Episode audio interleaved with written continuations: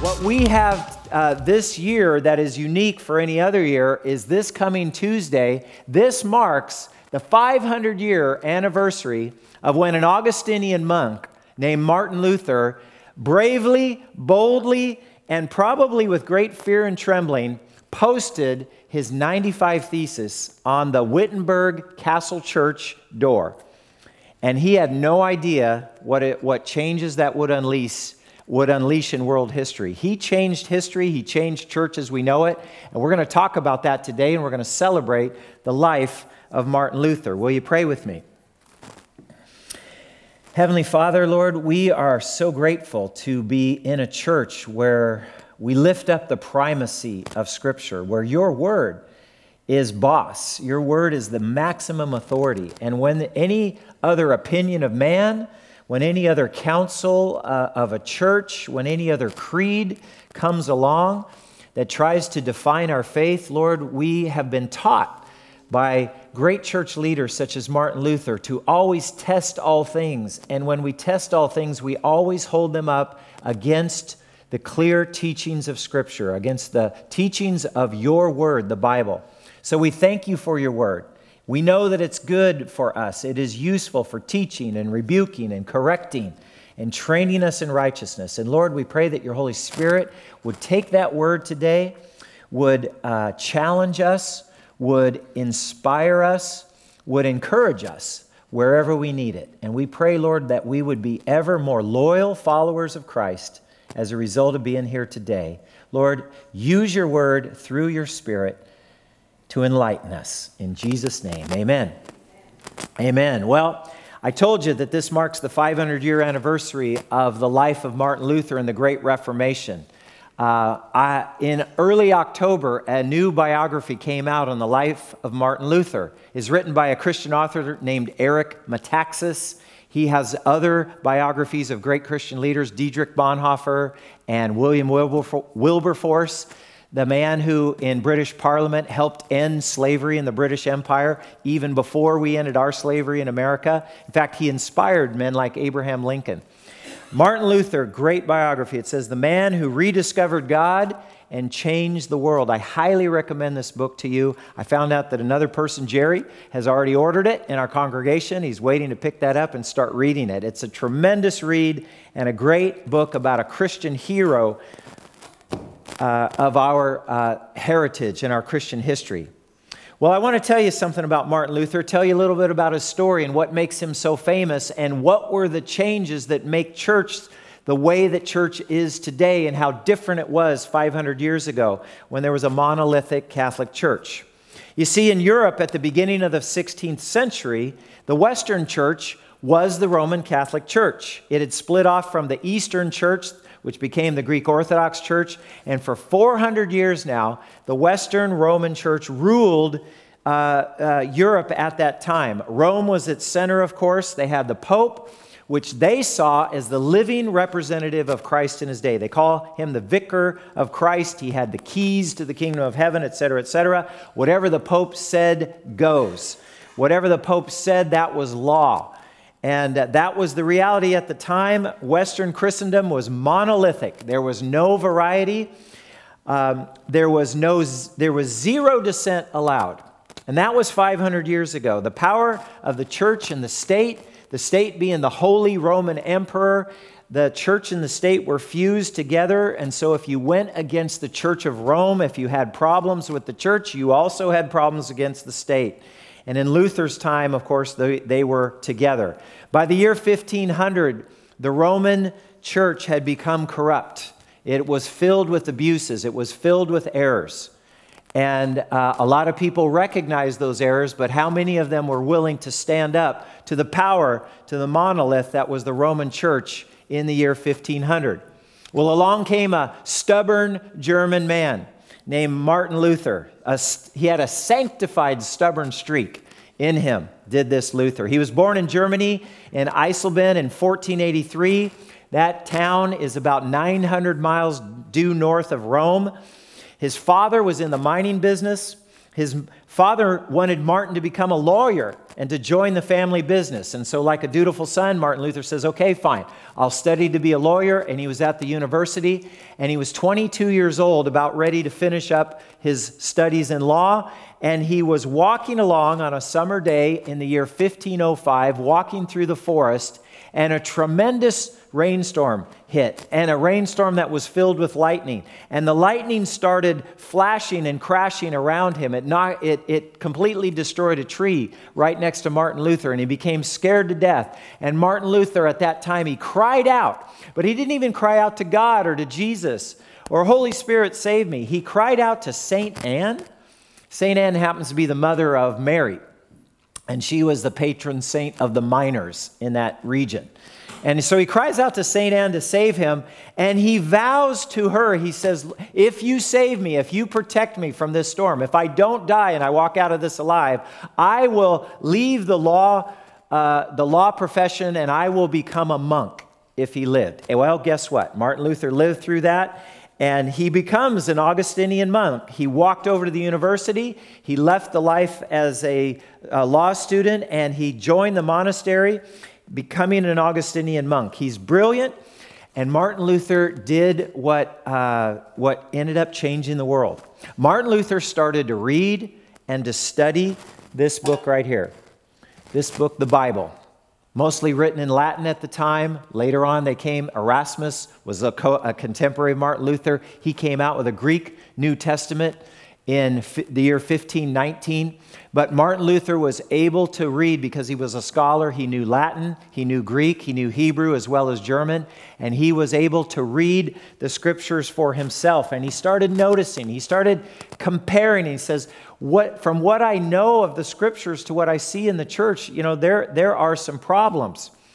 So uh, Martin Luther is reading the scriptures. He's a student of the Bible. He becomes a teacher of the Bible at the Wittenberg Church there in northern Germany. It's, uh, I don't know, 50, 80 miles south of Berlin, right there in the heart of Saxony. Uh, he becomes uh, the Bible scholar there at the Wittenberg Church. The, the man who was Martin Luther's mentor, he encouraged him to start reading the scriptures. And by the way, that was even unique even to the theologians and the monk of those days, because very few people were actually reading the Bible. They were reading Aristotle, they were reading these classics, they were reading the humanists, they were reading Augustine, they were reading the writings of St. Thomas Aquinas, but they weren't reading the Bible. And so this man encourages Luther. He says, You need, you're going to be the Bible teacher at this Wittenberg monastery and church. You need to be reading and studying the scriptures.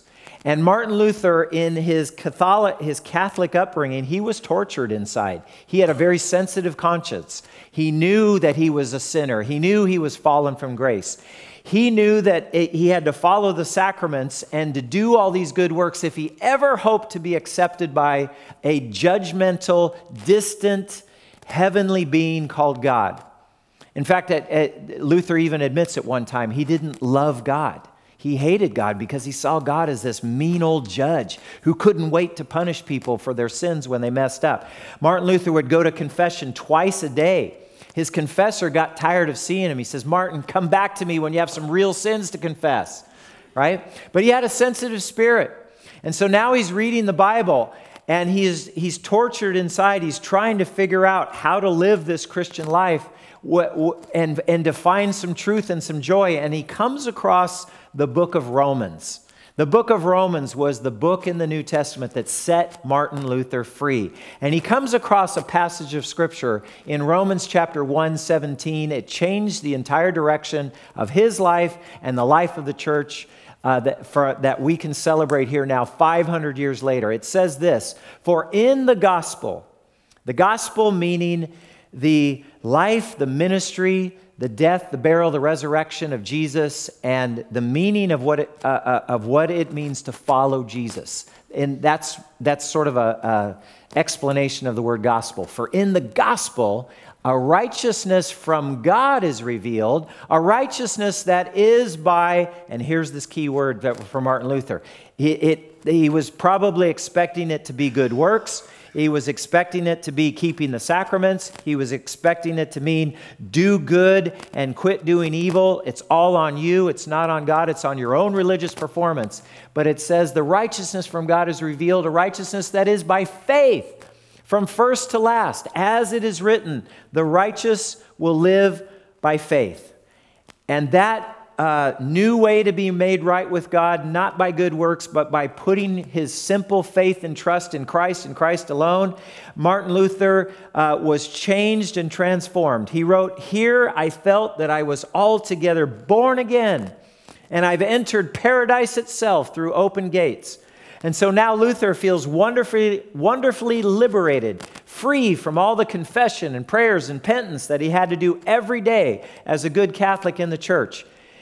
Now, in 1517, while Martin Luther is experiencing all this freedom and grace and being saved by faith and having the joy and freedom to walk in Christ, the same year, the Roman Catholic Church is sending a Dominican friar up to Germany loaded with these scrolls that were called papal indulgences, indulgences that were signed and sealed by the Pope Leo himself. And what the idea of these indulgences were was the indulgence basically said, look, we all know that in our Catholic faith, we live this life here on earth, we try to live as good as we can, but we all fall short. We're all sinners. We need to be saved by God. We're never going to be ready for a holy heaven at the state in which we die on earth.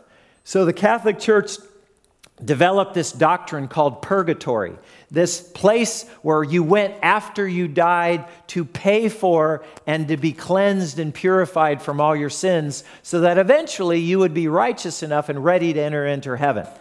The papal indulgences, what made them so unique was they said, look, if you pay money to buy one of these papal indulgences, signed by the Pope, so it's certified, you can think of a relative, a mother, a father, a grandparent, an aunt, an uncle, maybe a child who has died prematurely. And if you buy one of these papal indulgences, that person who is suffering in purgatory, you know, paying for their sins, waiting to go to heaven, that person in purgatory can immediately be sprung into heaven.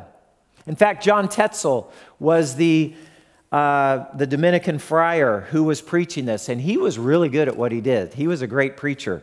And, uh, you know, pardon me for the sound effect, but he said, he basically had this phrase. He said, When a coin in the coffer tings, a soul from purgatory springs. Yeah? And Martin Luther saw this, and he looked at it, and he said, No, no way. That's it. That's the last straw. I, I am not going to put up with this anymore. And so, Martin Luther in Latin, and the reason I, I wanted to stress this was Martin Luther knew German as good as any good German, but Martin Luther decided to write his protest, to write his 95 Theses on the Wittenberg door, protesting the sale and the abuse of these indulgences by the church. He wrote them in Latin, and he wrote them in Latin because he intended it to be a debate that would start among the clergy and among the theologians, not so they could discard the Catholic Church, but just so they could fix some of these errors that were in the Catholic Church. So he posts these theses on the Catholic Church in Wittenberg, hoping the theologians would start to have a discussion and a debate about this. And the problem was he didn't really know the powers that be in the Catholic Church because for years and years and years, even 100 years earlier, there was a famous Christian named John Hus or John Huss that was living uh, in Europe in the 1400s. He came up with some very similar ideas as Martin Luther. John Hus was tried and, and found guilty of heresy, and he was burned at the stake 100 years ago. So Martin Luther was not intending to become another John Huss. He just wanted to start a debate among the theologians to say, "Hey, these are errors. These we have we have uh, desviado. We have we have steered away from the right path of God in this church. We need to right our wrong. We need to get back on the right path and become a better church that God wants us to be." As he's reading the scriptures, as he's seeing all this truth from God's word, it's coming to light, and, and he sees himself and he says, "I've got to be a reformer." I need to help fix what is wrong in the church. So, uh, when Luther posted this, he wasn't looking to make history. He wants to have a debate.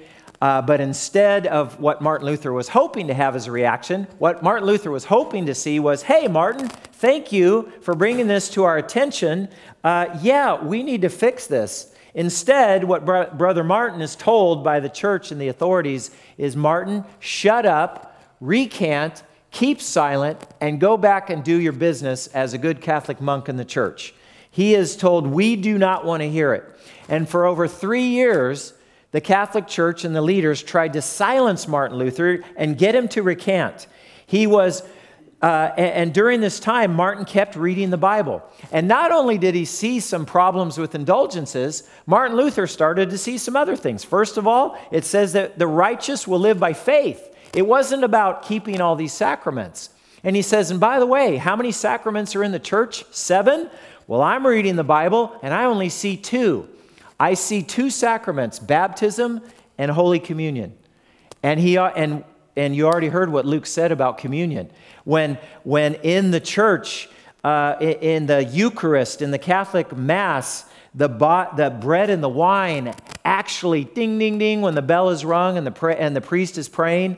Uh, the uh, Catholic Church believes uh, that, the bo- that the body and blood of Christ is what is transformed from the bread and the wine. So, where it is now actually the body and blood of Christ, as if Jesus was being sacrificed all over again.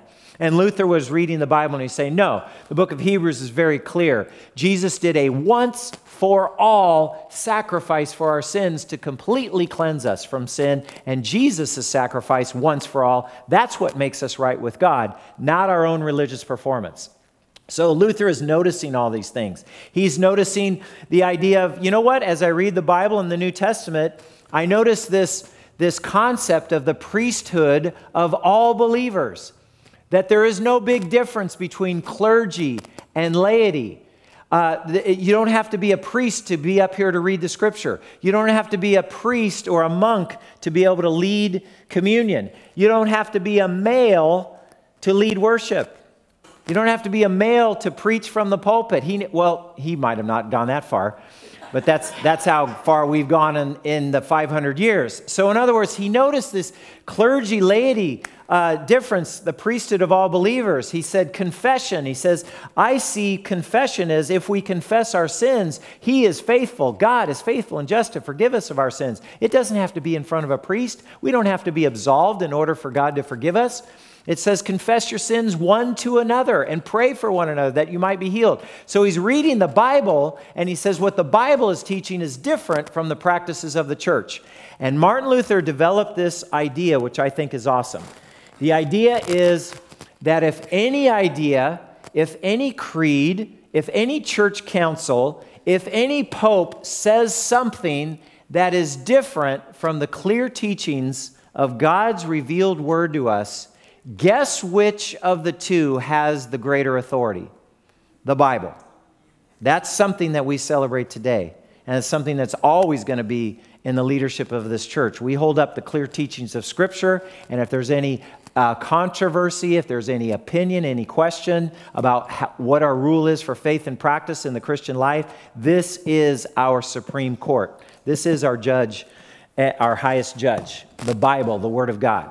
Luther noticed that. And so during these three years, he, he's, he's writing out all these things. And finally, what Luther concludes, and this is really sad, is you know what? I've tried to fix the church. We're not able to fix the church.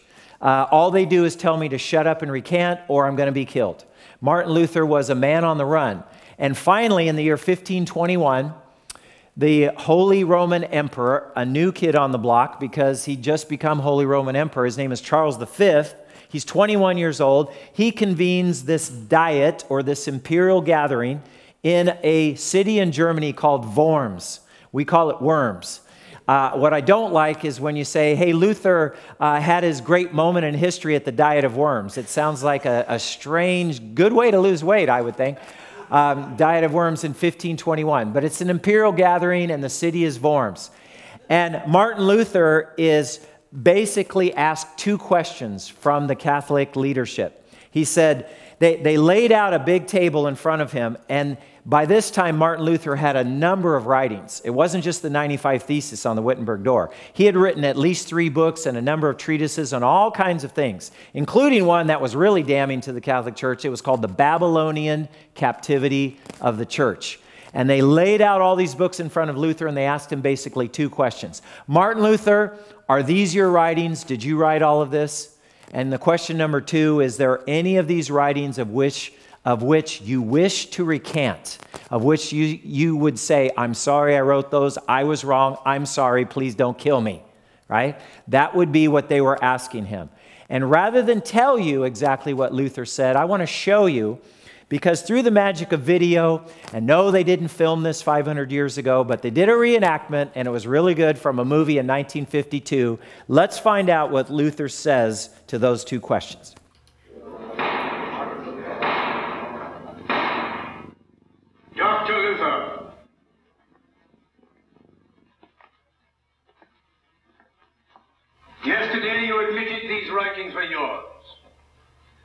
Will you tell us now? Do you persist in what you have written here?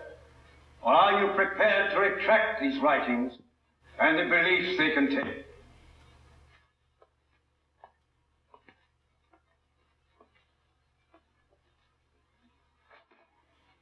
I ask pardon if I lack the manners that befit this court. I was not brought up in king's palaces, but in the seclusion of a cloister. I am asked to retract these writings, but they are of different kinds. In some I discuss faith and good works. If I were to retract these, I should be denying accepted Christian truths. In others, I attack popery and assail men who have afflicted the Christian world and ruined the bodies and souls of other men. If I were to retract those, I should be like a cloak that covers evil. Most serene Emperor, illustrious princes, noble lords, I am only a man, and not God. But I must defend myself as did Jesus Christ when he said, as I say now, if I have spoken evil, bear witness against me. Martin Luther, you have not yet answered the question. Give us a simple answer. Will you recant, or will you not? You ask for a simple answer. Here it is. Unless you can convince me by Scripture, and not by popes or councils who have often contradicted each other, unless I am so convinced that I am wrong, I am bound to my beliefs by the texts of the Bible. My conscience is captive to the Word of God. To go against conscience is neither right nor safe. Therefore, I cannot and I will not recant. Here I stand. I can do no other. God help me. Amen. That was the moment. That was the moment in 1521 that changed the course of church history in Europe and in America and all the places where the Christian faith spread. Martin Luther would not recant. His fear of God was greater than his fear of man. His clinging to the truth of God was so great that even in the fear of death, and believe me, when Martin Luther said those words, he knew in his own heart, he said, You know what? I'm dead man walking. I am dead man walking because the, I know that the Catholic Church and those leaders, they're never going to accept what I have said. The beauty, and, what, and you might want to ask, well, why wasn't Martin Luther killed? How did he survive? The, one of the reasons that he survived was the invention of the printing press. Invent, Gutenberg invented the printing press some 50, 60 years earlier, and Martin Luther started writing these things, and the things that Martin Luther wrote started spreading. And he wrote them in German so that all the people could read them. You notice how he changed his tactic. He started off in Latin with the 95 Thesis, but now he's going to say, I need to appeal to all the people. I want everybody to be able to read what I'm saying and understand it and see the truth the way that I've been discovering the truth based on the primacy of Scripture and not canon law or not what the Pope says. So Martin Luther is writing all these writings, and these writings have spread all over Germany, all over the Netherlands, and Holland, and France, and Switzerland, and other places, all the way to England. And so Martin Luther has quite a following now. And it's not just kill Luther and, the, and you'll put an end to it. Now the church had to deal with kill Martin Luther, and there's all these Lutherans, there's all these followers of the teachings of Luther in these, in these cities. And one of them, the, the, the region where Martin Luther was, was governed by this man named Frederick of Saxony. Frederick the Wise, he was called. He protected Martin Luther. On the way out of leaving the Diet of Worms in 1521, rather than being accosted, arrested, tried, convicted, and burned at the stake by the Church of Rome, Frederick had some people kidnap, quote, Martin Luther and whisked him away to a secret castle in Wartburg, where Martin Luther spent the next eight months in hiding. He grew a beard. They called him Junker George. Instead, uh, he pretended to be a knight there in, in the castle. But during that time, Martin Luther did something that is absolutely amazing. In 11 weeks, Martin Luther took the Greek New Testament that Erasmus had, had published, and Martin Luther had that with him. Martin Luther took the Greek New Testament and translated it into German for, and not just any German, not the high German of the theologians, translated into everyday German. Martin Luther said, I wrote in German the Bible so as if a mother were explaining the scriptures to her children. So, so God puts his cookies on the bottom shelf so that everybody can, can get to them. And so what we have today, you know, uh, maybe Almost a century after Martin Luther translated the Bible into German, they developed the King James Version of the Bible. And that's what spread the Bible and the teachings of God in the English language to all the English speaking peoples of the world.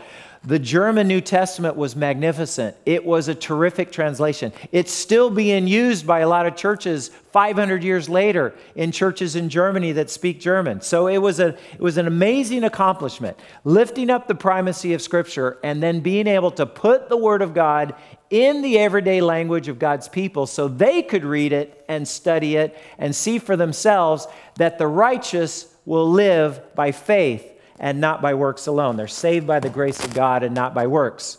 So, time's running out. I've got, I've got to uh, fast forward a few things. The church sent a papal bull out. They excommunicated Martin Luther. He took the papal bull or the report saying you're excommunicated and he burned it publicly. I mean, he got really feisty in, in those days. And he started uh, he started attacking the church. He started uh, saying that all these practices, the confession, the seven sacraments, uh, he, he said, for example, why do the monks and the nuns, why do they have to be celibate? Because when I read in the scriptures about churches and leaders, uh, certainly uh, most of the apostles were married. Uh, maybe not the Apostle Paul, but most of their other church leaders were married. Why can't the church leaders get married? Why, and, and so he started that idea. He says nuns and monks ought to be free to marry. It's very interesting because he started this campaign to free people who were, who were locked away in monasteries, free them in order to practice the Christian faith. In fact, one, at one point, Martin Luther rescued 11 nuns out of a certain monastery one of those 11 nuns became his wife, became uh, Catherine von Bora. Now, she was a feisty woman herself, and it probably, God needed to have a feisty woman like that to be able to be in the same room over time with a man like Martin Luther. Uh, it says that. Uh, they escaped, these nuns escaped, like Catherine von Bora, because God was calling them to marry and have children. She uh, actually made a, a semi indirect marriage proposal to Martin Luther. She basically said, Look, there's only maybe two men on this planet that I'd even consider marrying. And Martin Luther's one of them, you know. And, and so he, uh, he kept saying, I'll never marry. You know, I'm not against marriage. Marriage is great for most people, but I can't get married because I'm a dead man walking and I know at any time I'm going to get arrested, I'm going to get tried, soldiers are going to come for me, and I'm going to die a martyr's death. He believed that most of his life.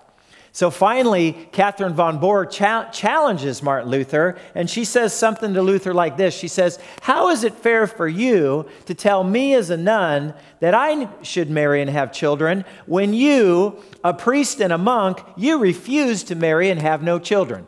And he scratched his head. He couldn't come up with a good counterargument. And a few months later, they were married in 1525. And Martin and Catherine had six children.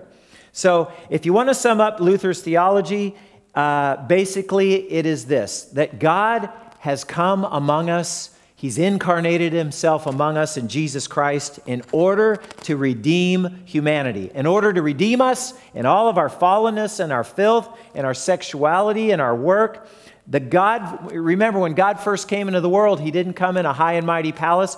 God first became human and physical in Jesus, and he came to a filthy stable in Bethlehem. God knows what it's like to be in our physical world, and he didn't come to eradicate our physical world, he came to redeem it. So he translates the Bible into German in, in, the year 1522. And 12 years later, Luther and a team of theologians like Philip Melanchthon, they translated the Bible, the entire Bible, the Old Testament, into German by the year 1534. Luther effectively dragged us uh, or dragged Europe from the world of medieval Christianity into the modern era. And he did that by giving the common person the opportunity to read the Holy Scriptures in his or her own native languages.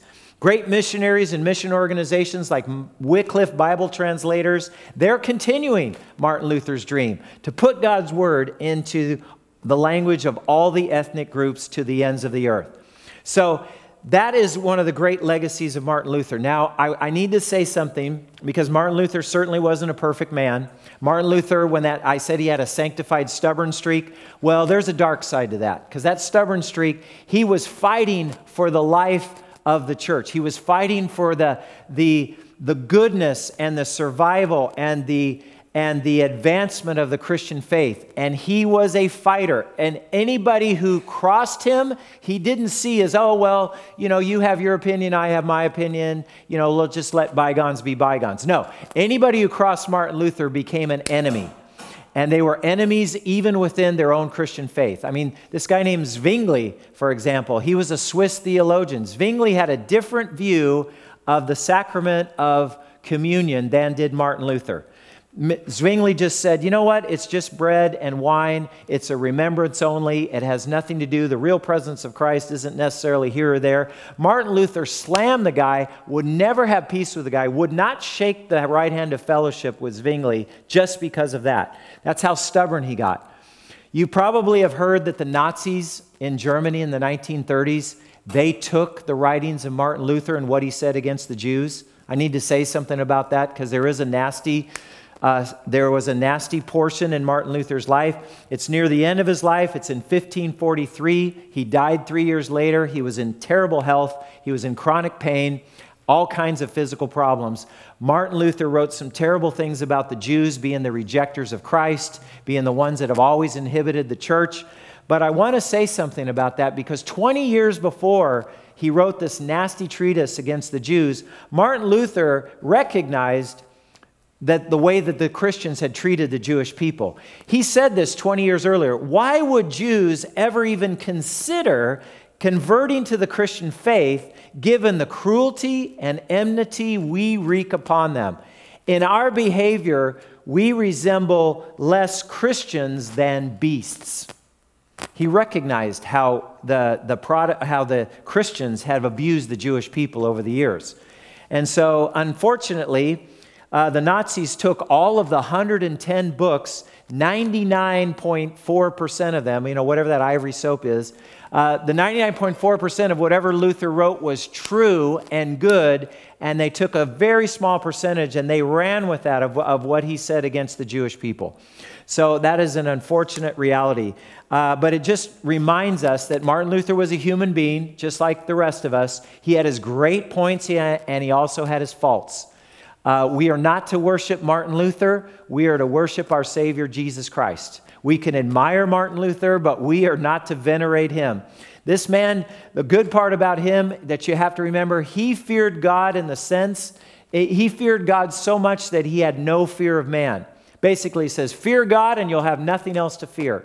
And he wanted to please God. He says, I know that God will judge me. I don't care what you think or what the Pope thinks or anyone else thinks except God. I live to please God alone, and God Himself will be my judge. Martin Luther found faith and freedom in the Bible. Now, Martin Luther, how did he change the church service? I'm going to close with this. What is different about the way we do church now to the way it was 500 years ago? First of all, he brought in congregational singing. I think many of you, if you look in the pew racks in front of you, besides the Black Bible, you will see this book of congregational hymns. That is something Luther brought in.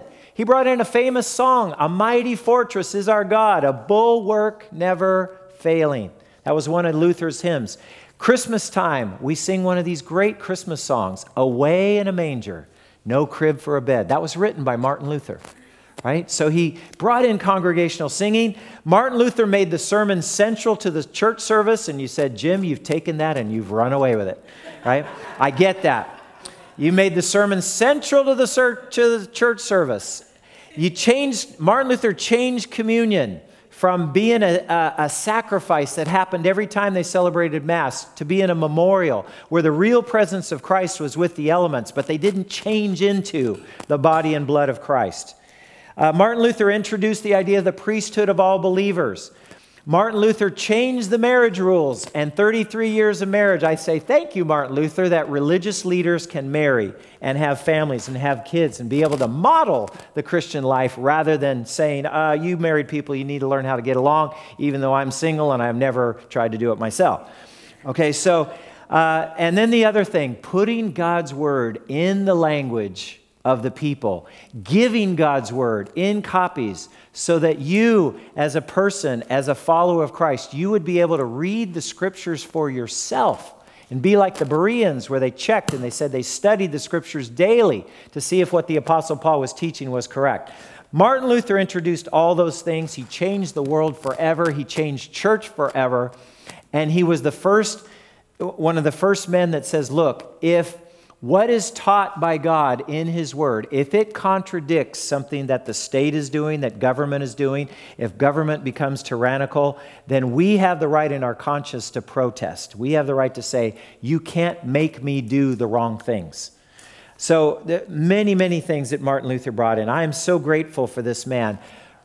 Going back to the scripture that he brought us, it says, In the gospel, a righteousness from God is revealed a righteousness that is by faith from first to last. It's not by good works. It's not by keeping all the sacraments. It's not by jumping on that religious treadmill. What all the other religions teach do these things. Don't do these wrong things. If you perform them all to a certain level or degree, then God will accept you and you will be good in His sight.